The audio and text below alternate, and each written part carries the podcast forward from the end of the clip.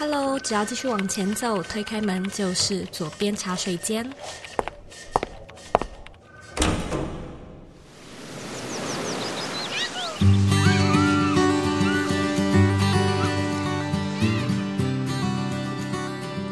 你现在在收听的是《左边茶水间》第一百七十二集。今天这一集没有一个太特定的主题。但是呢，我想要像朋友一样跟你聊聊天，和你分享一下我最近这一两个月到底发生了什么事情，以及呢，我对于近期混乱生活的一些醒思和反刍。那今天这一集很轻松，今天这一集呢也没有什么特别的重点整理，你就呢 get cozy，grab yourself a cup of coffee or tea，and let's chat。那我们这一集呢还是有做一个简单的文字版本，所以呢，如果你是比比较喜欢看文字内容的话呢，你也可以在网址上面输入 zoeyk 点 co 斜线加的定义。准备好了吗？Let's do it。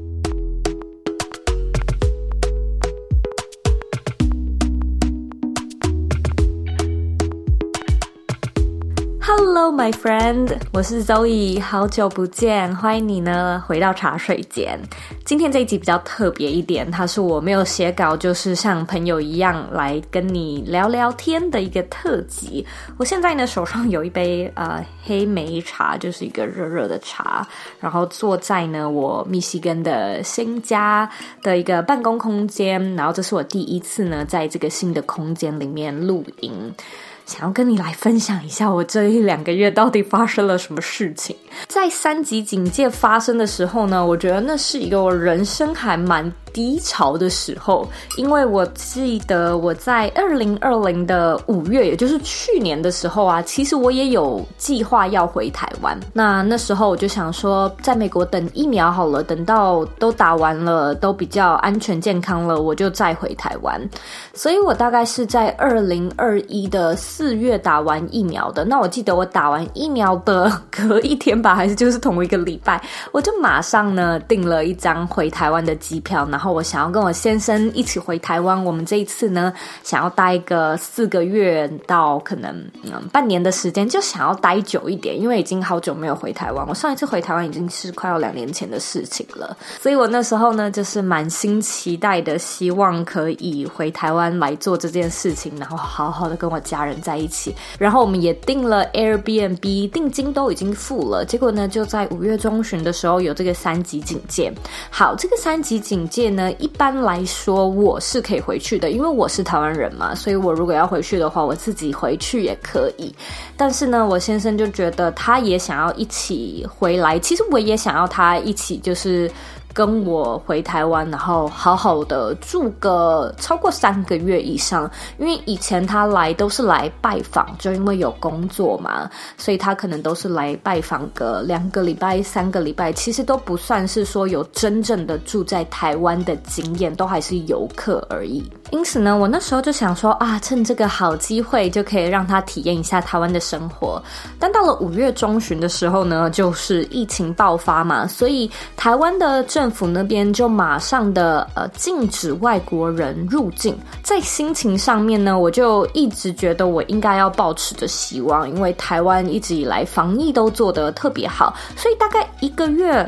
甚至两个月之后，我们就可以回台湾了，所以我们的计划就照旧。那时候发生这件事情，我就马上的去把我的机票改成了往后推延一个月，所以就改成七月三十号飞回去台湾。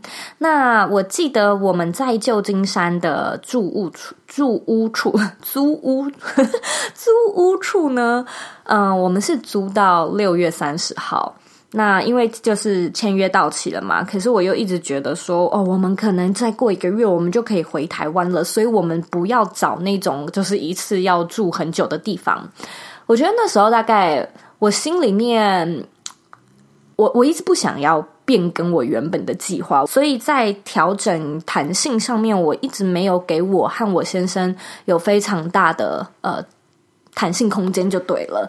因此呢，我们那时候在找房呃找地方住的时候呢，从七月一号，因为因为六月三十号退租了嘛，所以从七月一号到那个七月三十号呢，我就是临时的住在一个朋友的 Airbnb 住了一个月的时间。然后在那一个月里面呢，我记得我就是每一天都会去呃卫生局查，就是呃有没有新的案例啊，就是 case 是不是有降下来呀，有。没有确诊人数有没有降下来啊？等等之类的，我觉得那时候的我啊，嗯，完完全全打破了我这种拒绝看新闻的标准就是我是一个其实平常很注重 social media 或者是 news detox 新闻 detox 新闻排毒的人，但是我记得那个月的我，就是每一天我都会起床的第一件事情，我就是马上重新整理页面，然后去看一下有没有新的确诊案例。那那时候的我其实没有意识到说这件事情开始影响到我的身心灵，我只是觉得我每天都还蛮焦虑的，我每天都很想要。赶快知道，说我到底能不能够跟我先生一起回台湾就对了。然后事情呢，就到了七月中旬的时候，那我就跟我家人，我跟我爸妈讨论了一下，他们就说，呃，觉得还是不要先回来好了，因为回来也不安全，回来可能又有破口，所以呢，我就是非常伤心的决定说，好吧，那我们就不回台湾了，所以我们就先把回台湾的机票取消。但是呢，我心里就一直觉得说我。我还是不想放弃，我觉得我还是有一个一个机会，或许我们再等一个月，我那个心里完美的、美好的期待跟回台湾的想象又可以再一次的被实现。所以呢，我就跟我先生说：“那我嗯，八月给自己放一个假，我们放一个假好了。”我把我的工作都在七月都做完，我们八月就去旅行吧。毕竟机会很难得啊，我们一直以来都有租房子嘛，因为你你也不可能人不在那呢，还要付房租嘛，所以这算是一个蛮好的机会。就是我们没有住在任何的地方，没有签任何的约，我们不如呢就到呃其他地方看看，顺便呢看一下有没有什么。你或许会想要嗯搬过去啊，或者是长租的地点。好，讲到这边呢，我必须要暂停一下，我需要跟大家讲一下我们为什么想要搬家，就是天灾的问题。我我其实有跟一些我身边的朋友聊到嗯 climate change 这个议题。那我住在台湾的朋友基本上都没什么感觉，他们都说哦无感。可能有一些朋友是说他们发现冬天开始变得越来越短。那我还记的我之前跟我爸聊到，他好像说，我我忘记他是说很热还是很冷，他就跟我说他。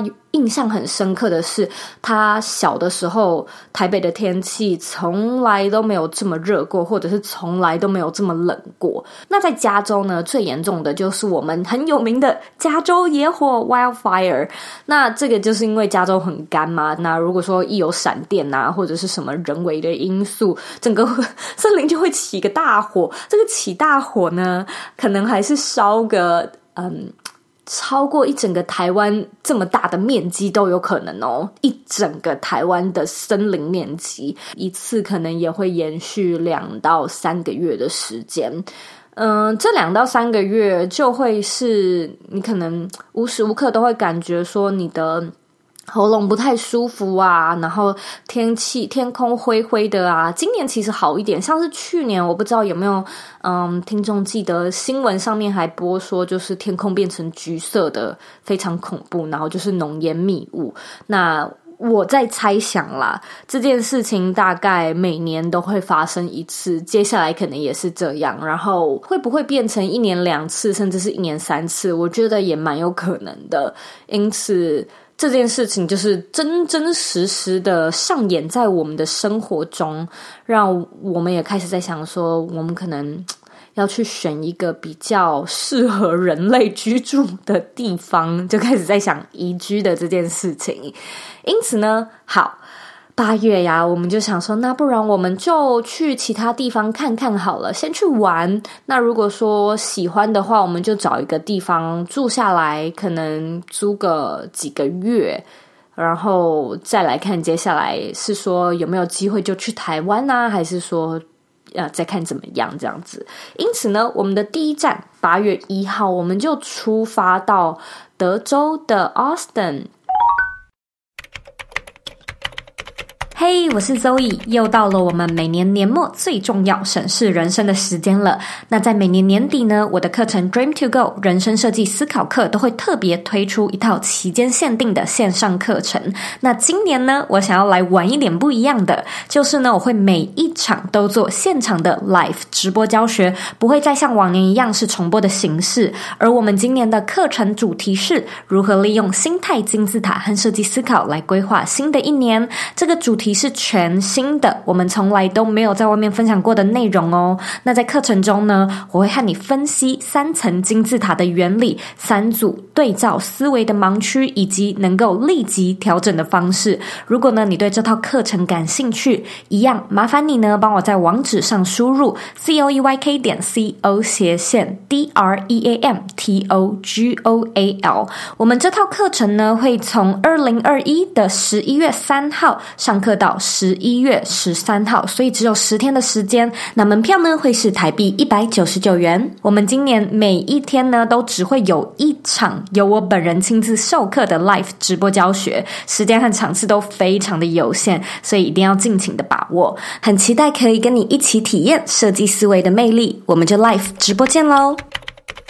所以，我跟我先生就是玩了大概一个礼拜之后呢，我们就马上决定说，诶，这个地方我们可以住下来，这个地方愿意就是待久一点，我们就开始找房子。那也很幸运的，我们就是在剩下的几天呢，有去看到一些房子，然后也有去申请。毕竟你找房子可能也不是说一两个礼拜就可以找到的呀，所以我们是可以。单程机票，我们就继续留在当地找房子，找到一个喜欢的地方住下来，或者呢，我们也可以开始去其他在我们清单上的想要 check out 的城市去看看。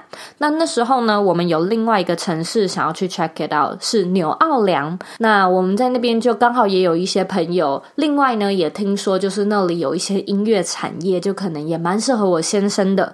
所以呢，我们就觉得说，OK，我们不然就买一张机票从德。德州飞到纽奥良也比较近一点。就在这个时候呢，就发生了一件事情。我们接到一通电话，呃，是我先生的一个蛮年长的舅舅，他被送进嗯安宁病房。嗯，台湾是称安宁嘛，就是临终病房这样子。那通常会被送到临终病房，都是。你可能只剩下两个礼拜到六个月的时间。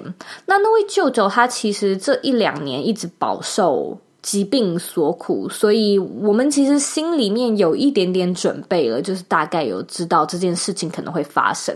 但是就在这个时间点，就在我们决定说到底要继续在呃 Austin 还是在 New Orleans 的时候呢，就接到了这通电话嘛，所以我们就赶快飞回加州。呃，看完呃舅舅之后啊，我们就觉得，呃，还是继续维持我们原先想要去牛二良的。的行程好了，因此呢，我们就开始看纽奥良的机票。那就在这个时候呢，我们就收到呃有台风的消息。台风就说呢，纽奥良正在淹大水，所以洪水啊很严重。他们那边甚至城市都在 evacuate，就是他们正在撤离当地的居民。那我们也不可能去嘛，而且就是又是天灾的问题，所以你也不可能觉得说 OK，因为这个地方很漂亮，我就住下来，因为它可能会是你。每一年，像是我，呃，我不知道，就是听众记不记得，有一年很严重的那个 Katrina，就是在纽奥良，让那当地的人啊，就是房子啊，什么建筑物、车子，所有的财产，就是都毁了，很可怕，很可怕。所以我们就觉得说，OK，虽然纽奥良很想去，但是这就至少现在不是一个好时机，所以我们就跳过。那这时候呢，我又在想说，还是我们就回台湾呐、还是我们就是在。等个几个月的时间，然后就在看说有没有什么机会啊，就是可能就是在某一个地方住个一个月，然后或许下一个月台湾就会开放了。所以呢，这时候我们就想说，那我们去墨西哥好了。我经常提到墨西哥呢，是因为我婆婆住在墨西哥，那她在那边呢有一个房子，所以我们等于说去那边也可以住免费的，就对了。我们就想说，那既然现在也没有在。签任何的约，我们不如呢就去墨西哥。一方面就是等等看台湾的消息，那另外一方面就是顺便省个钱嘛。因此呢，我们就。改成去墨西哥，买了去墨西哥的机票。那在那一段时间呢，因为我 OK，我们这一段时间都是没有地方住的哟，所以我们都是住在亲戚家，或者是暂住在朋友家的客厅这样子。所以那几个月就是也是有一点绑手绑脚，而且也很不好意思，就是一直打扰，一直麻烦别人。结果呢，隔了一个礼拜，就是当我们要去呃，当我们隔一天就要飞的时候呢，我们就收到 又是一个飓风，就是又是一个。Hurricane 的消息，这个 Hurricane 忘好像叫 Grace 吧，有点忘记它的名字。但就是呢，他们就说，呃，很有可能会。指导我们要去的那个城市，然后也很可能就是会造成当地停水、停电、班机停飞。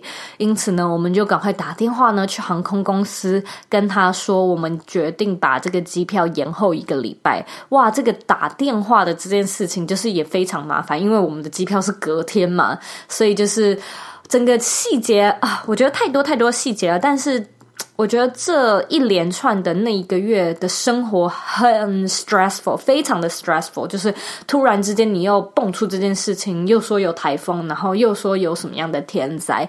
但是呢，好像我们后来改成了晚一个礼拜去，因此呢，在那一个礼拜的时间呢，我们就是又去想说，OK。好，反正现在啊，我们就是先不要去管任何其他后面的事情，我们就都不要计划，我们就先去墨西哥，我们在那边待两个月，然后或许台湾就开放了，反正有什么事情我们就到那边再想好了，因为现在一切都，压力太大了。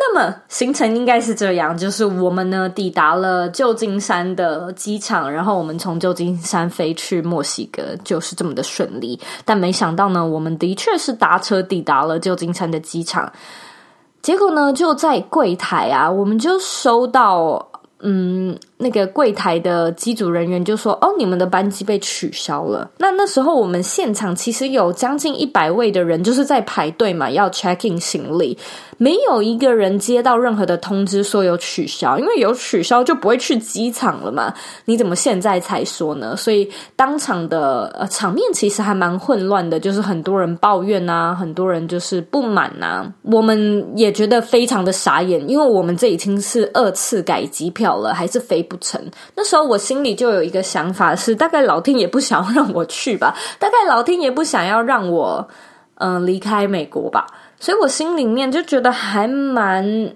嗯还蛮气馁的。老实说，有一种做什么都做不成的感觉。那那时候我也觉得算了，墨西哥我也不想去了。那个大概是在那个时候呢，我就开始跟我的先生有一点争执，因为他就觉得说。我把很多很多的希望都寄托在回台湾的身上，导致呢，我们这一个月都有点居无定所。就因为可能我们下个月有机会回台湾，但是一切都不不确定。那我也是在那时候发现说，哎，对，我的另外一半就是这样跟我逐水草而居。虽然说我的工作是可以有一台笔电能够解决的，但是他的工作必须要有一些。呃，set up 有一些器材嘛，或许就像他说的一样，我应该是要找一个地方落脚。那台湾的事情可能就未来有机会，未来再说。这时候呢，我们就想到了一个地点，就是密西根。那会想到密西根呢，是因为这一连串的天灾影响啊，我们其实就开始在看说，美国有哪一个地方，或者是说全世界有哪一个地方是比较不会受天灾影响的。国家或者是城市就对了。那大家应该都知道纽西兰嘛，纽西兰第一名是上榜的，加拿大也不错。那其中一个上榜的名单呢，就是密西根，因为这里就是够湿，就是森林够有湿度，所以它不容易起火。然后它在呃加拿大的边界，无论是说呃有水源啊、有湖啊、有瀑布啊，或者是说有一定的海拔高度啊，不容易淹水，就是各式各样的条件，密西。跟都还蛮符合的，所以我们就想说，好，那我们就先去玩吧，先来看看会发生什么样的事情。如果说真的喜欢的话，我们就再住下来好了。那我们就来到了墨西哥，这个时候呢，大概是九月初的时候。嗯、一来到密西根，我刚说墨西哥吗？密西根。一来到密西根呢，我就觉得我还蛮喜欢这边的。环境的这里的呃树啊，或者是说风景的感觉，让我有一点点觉得还蛮像台湾的，就是比较冷的台湾的版本，大概是这样的一个感觉。所以我马上就觉得，OK，嗯，我可以住在这边。想一想呢，我们就非常冲动的开始决定，好，我们就在这里开始找房子好了。后来好险呢，总算是找到了一间觉得还蛮满意的地方。那找到了之后就签约嘛，那心情就觉得。啊，好像终于可以放松一下了。接下来我们就开始在想说搬东西的事情，把我们所有的家当从加州搬过来。那那时候其实呃我自己是已经很累了，所以我很想要就是花钱了事。我很想要直接就是找搬家公司，你就打一通电话，然后付钱给他们，虽然贵，但是就有人帮你搬到好，有人帮你送过来。结果我们大概打了三到四间吧，还是四五间搬家公司，每一间都跟我们说，现在加州呢有很很大很大的搬家潮，所有的加州人可能都是因为野火跟浓烟吧，就开始想要搬到其他的城市。要排的话，他们司机不够，他们的货车也不够，要等到大概一两个月的时间才可以排到。而且就是我们打了三四间，都说一模一样的话。我那时候就觉得说，哇，天哪，这个这个天灾的这件 climate change 的事情，很严重的影响我不同面向的生活耶。我们那时候在想说该怎么办的时候呢，我们又接到了一通电话。那通电话呢，就是啊，亲戚打来说舅舅过世的这件事情，就是舅舅离开了。那因为舅舅的离开，我们就必须回加州办丧事啊，处理他的后事嘛，所以我们就回去了。我记得那时候，我其实。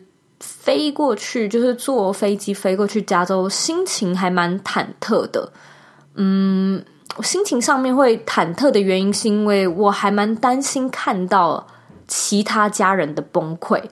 就是所有的家人虽然都有心理准备，知道这个舅舅大概嗯剩下的时间不多了，但是你还是会很担心看到像是呃我先生的妈，就我婆婆啊，或者是我。我公公啊，可能就是比较崩溃的一些情绪。我那时候就想说我，我到底要怎么样去面对这样的情绪？然后我可以用什么样的立场来陪伴他们？然后我要用什么样的方式去面对，才不会觉得很愧疚说？哦，在这个紧要当头，我们竟然在搬家。我真的意识到他离开的时候，可能是进到他房间的时候。嗯，因为就开始整理他的一些东西，整理他的遗物嘛。那那时候就还有一些其他的亲戚朋友，其实最主要的就是跟他很亲密的那些长辈家人们。那他们，我就问他们说：“哎，嗯，九九那时候是怎么过世的？你们在场吗？”那呃，阿姨就说：“哦，我们都握着他的手，就是我们那一刻，我们都知道他要走了。”然后我就跟他讲说：“没关系，你去吧，一切都会变得更好的。”然后他就闭上眼睛，他就离开了。我那时候在听的时候，我我就哭了，然后所有人都哭了，就是阿姨也在哭啊，然后像我我公公也在哭啊。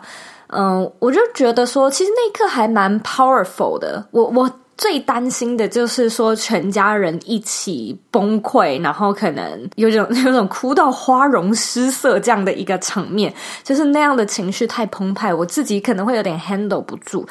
但是我觉得在那个当下，就是大家一起哭，好像是一种蛮有力量的。我不能说宣泄，可是就是得到救赎的感觉吧，可以这么讲吗？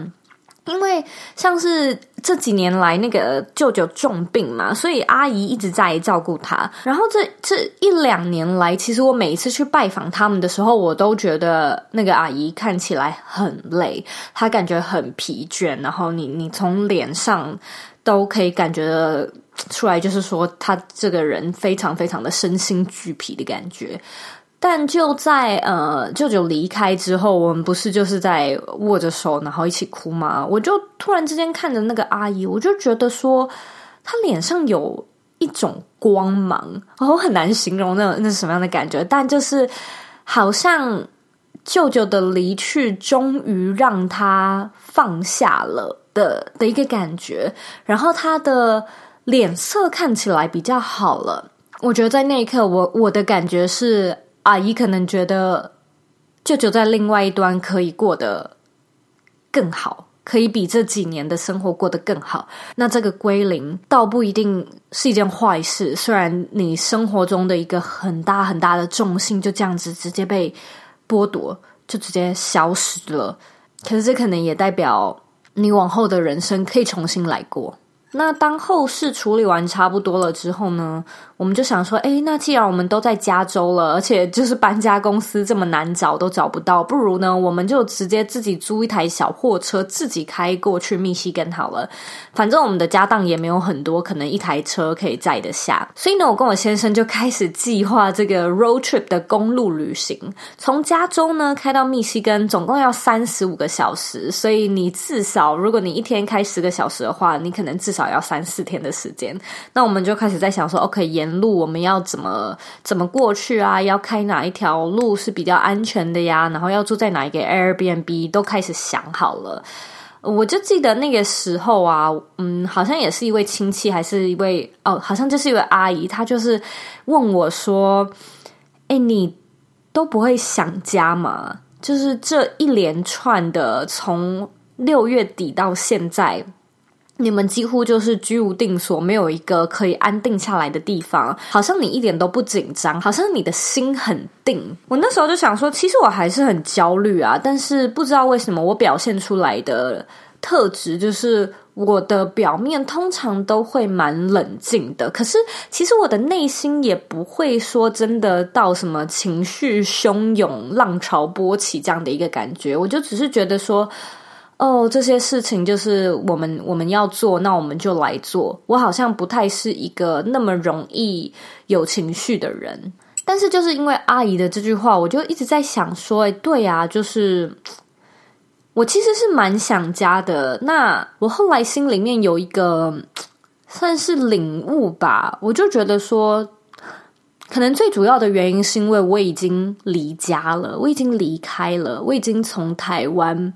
整个搬到美国了，那到了美国之后，我到底是住在纽约、住在旧金山、住在密西根，还是住在德州？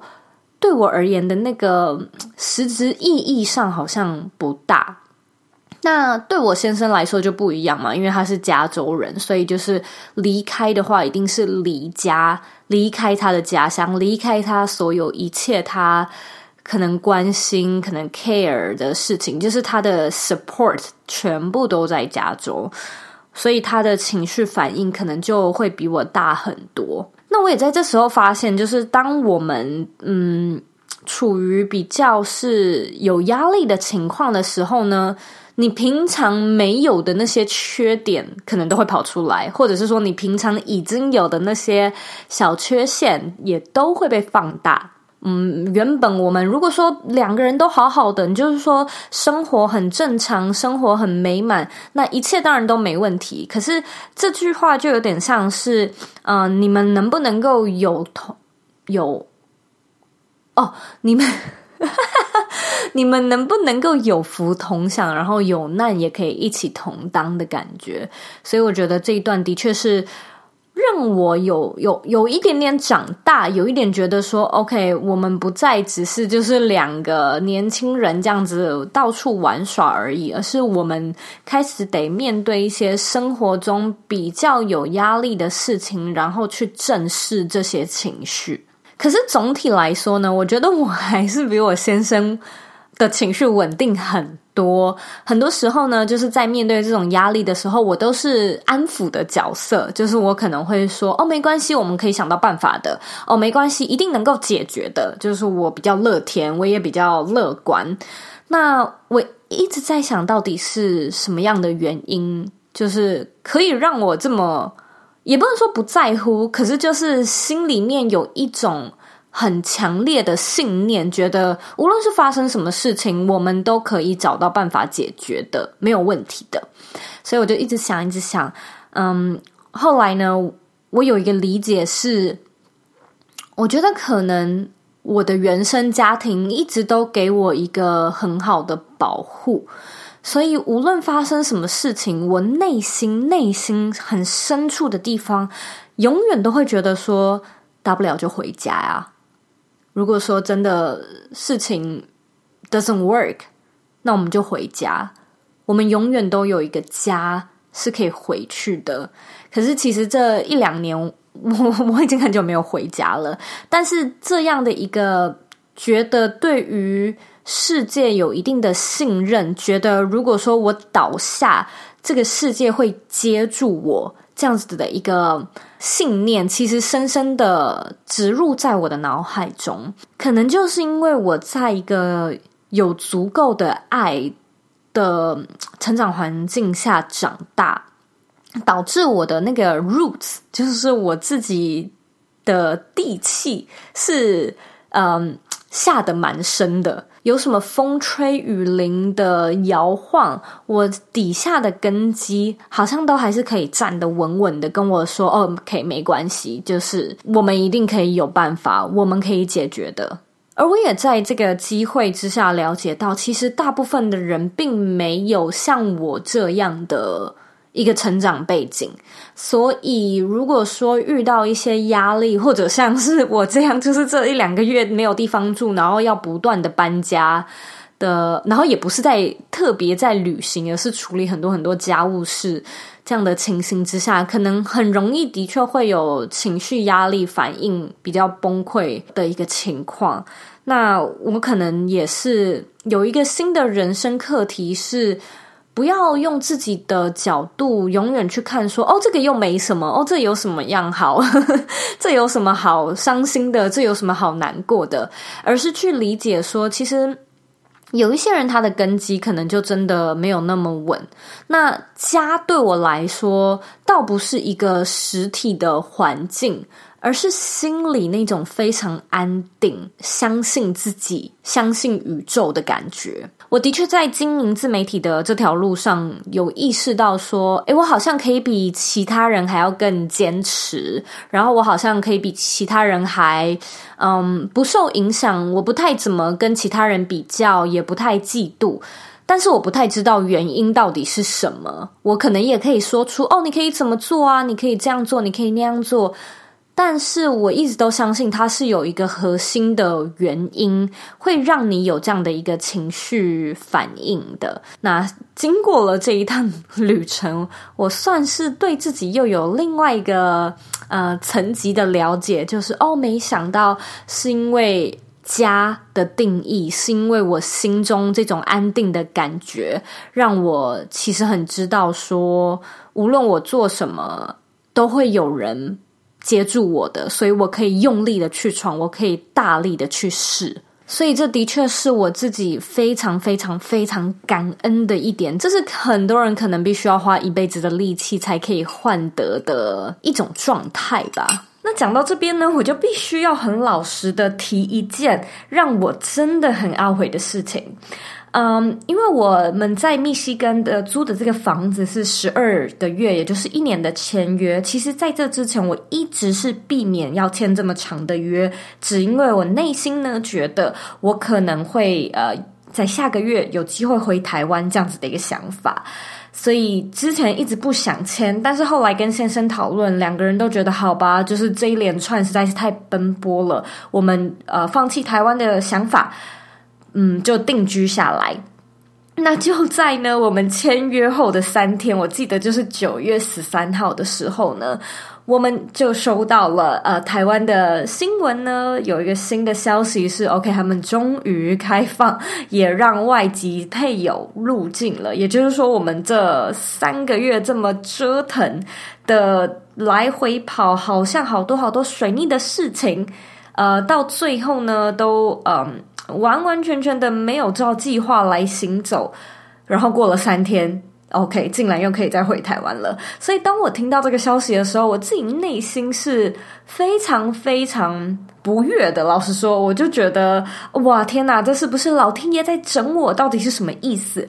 但是呢，又刚好在这段期间是我们有特别去 road trip 的时间，也刚好呢，这段时间我跟我先生有比较多的内心的对话，我跟我自己也有比较多内心的对话，然后我才悟出那些 OK，原来我心中一直有一个家的这样的一个想法。那个时间点听到这个消息的时候，我非常的不开心，但现在回头来想想，我真的是一个超级无敌幸运的人。我只要能够懂得去感恩这一切，其实就可以把所有你心中感到不舒服的地方，自动在你心里面化解。例如呢，我可能就会想说，哦，也许我一直没有办法去成墨西哥，是因为我们可能在墨西哥会发生一些意外，或者是到那边真的会比较不顺利，所以要去两次都没有去成，是有天意的。那或许呢，我还是可以回台湾，但是我。先生的话呢，可能在呃这段时间，他会有一些工作上的呃邀约，他可能必须人要在这边，然后会有一些他绝对不能错过的机会在这里等着他。所以当我就是这样换个角度想的时候呢，哇，我不知道该怎么讲呢，就是你的内心真的会有一种很豁然开朗，然后好像你之前在担心的事情都让你觉得。哎，有一点蠢呢，就是之前实在是呃看到的东西，它都是眼前的，就是你眼前立即发生，你上个礼拜发生，你昨天发生的事情，没有换个角度，没有站在别人的立场，站在宇宙的立场，站在未来的自己的立场去思考说，哦，这是不是有一个冥冥之中的安排？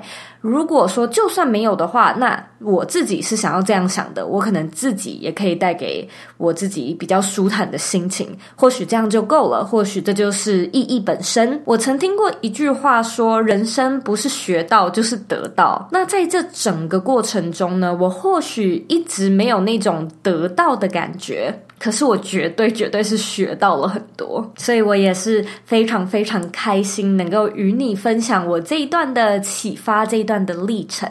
那最后呢，我想要跟你聊聊工作的部分。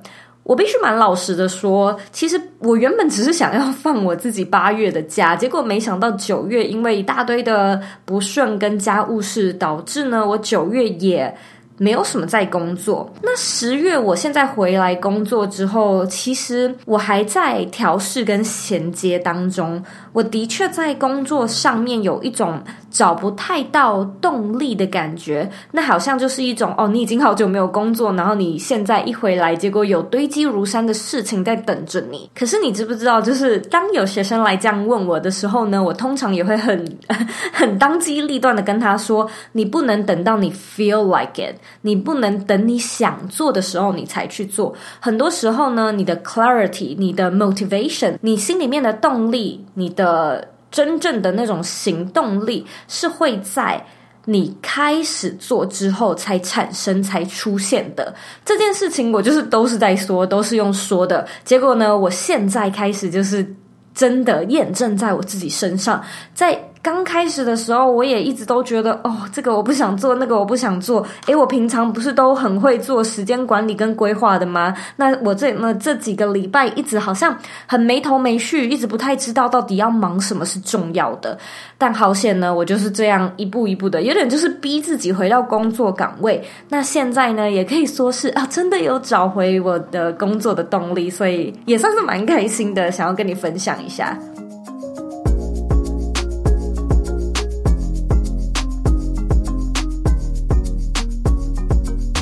现在呢，我终于要来公布我埋在心里面超级无敌久的那个秘密彩蛋。但是呢，在公布之前，我想要先跟你分享一下我们近期在工作上面的一些新计划、新活动。第一个呢，就是已经上线一集的“你问左答”特别企划。那它是一个十分钟的短节目。嗯，刚才其实有说到前阵子工作上面觉得有一点点失去动力，所以我跟我的团队也开始在想说，哦，有没有什么新的可以玩玩看的新鲜事？那透过就是读者帮我们投票啊，还有听众给我们的一些建议跟回馈，我们最后呢就选择做了这个类似读者投书 Q&A 的主题。所以如果说你想要参加我们这一系列你问左答的冬季特别企划的话，也欢迎你呢，就是回到我们的网站找到可以提问的地方。那这个呢，只是 Project One。再来，最大最大 最大的消息就是，我终于要回台湾了。是的，没错，我在心里面大尖叫。我终于买了机票。那我抵达台湾的时间呢，会是二零二一的十一月二号。但是我必须要呃闭关。呃，quarantine 十五天，所以我会到十一月十七才能够出来拍拍照。但是呢，回台湾的话，我这次不会待太久，可能只会待一个月。呃，嗯。一个半月、两个月的时间，那这次希望回去之后有机会可以办一些签书啊，或者是线下的讲座、实体聚会。所以如果说有任何的消息，我都会在可能 social media 上面或者是信件里面再通知你。拜托，一定要让我见到你本人。我们不要再当听众跟呃主持人，我们不要再当网友了。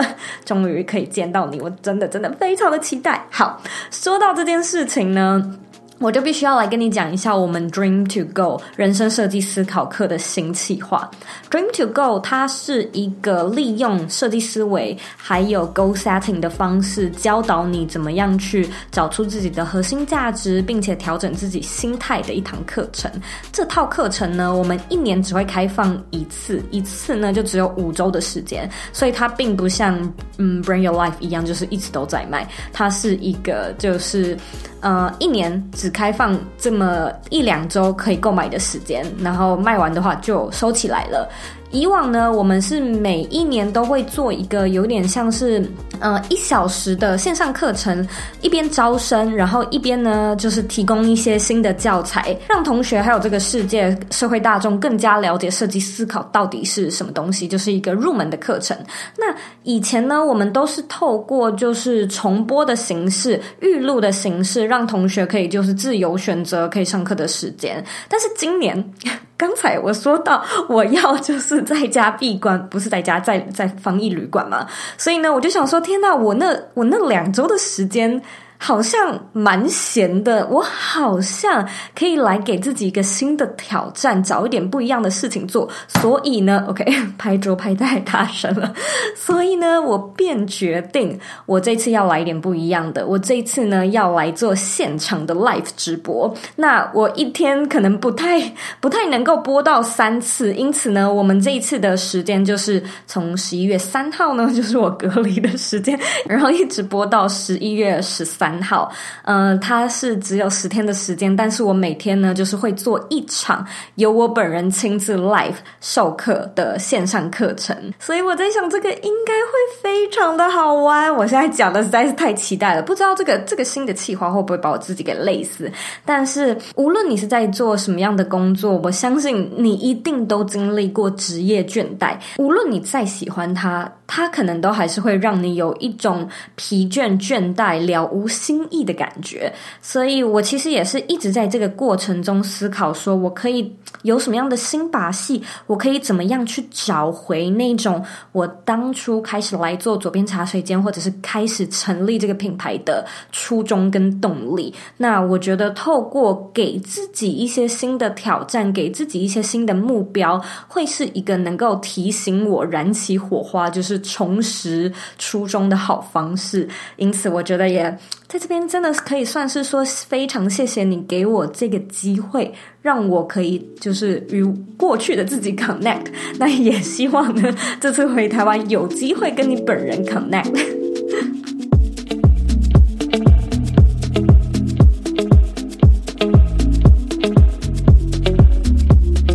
以上呢，就是我非常长的近况报告。那我现在呢，要来阅读我们今天的听众留言。今天的听众是 Jasmine 一一五，他在二零二零的五月七号留说：“相见恨晚，有种太晚听到这个节目的感觉，很想赶快把每一集听完并实践真正的兴趣。”非常感谢 Jasmine 的留言。那听完这一集，我是不知道你会不会有收获，但如果说你有的话呢，我也希望你可以帮我像 Jasmine 一样到 iTunes Store 上面打新评分，还有留言。记得呢，花一点时间订阅这个节目，按下订阅键，然后呢，把这个节目分享给身边你认为会有需要的人，或者你认为很重要的人。那如果呢，你喜欢这种呃闲聊的主题，也可以呢在留言的时候跟我说一声。那记得你也可以加入我们的脸书私密社团，你可以在呃脸书上面搜寻“理想生活设计”，就可以找到我们，并且加入我们。那如果你有任何想法或者有任何问题的话呢，你也可以到我的网站或者到 Instagram 上面找我。我的网站网址呢和 IG 的账号一样是 zoyk 点 co，请你截图这一集的节目，然后跟我说，跟我说什么？跟我说我们台湾见。那最后的最后呢，我知道你是非常忙碌的，我也知道你可以选择去做很多很多其他的事情，但是呢，你却选择来收听这一集的节目，我真的真的非常的感谢你。现在呢，我也想花一点时间跟你说，你是你人生的负责人，你有权利也有能力去过你真正热爱的人生。我们下次见喽，我们台湾见喽，拜拜。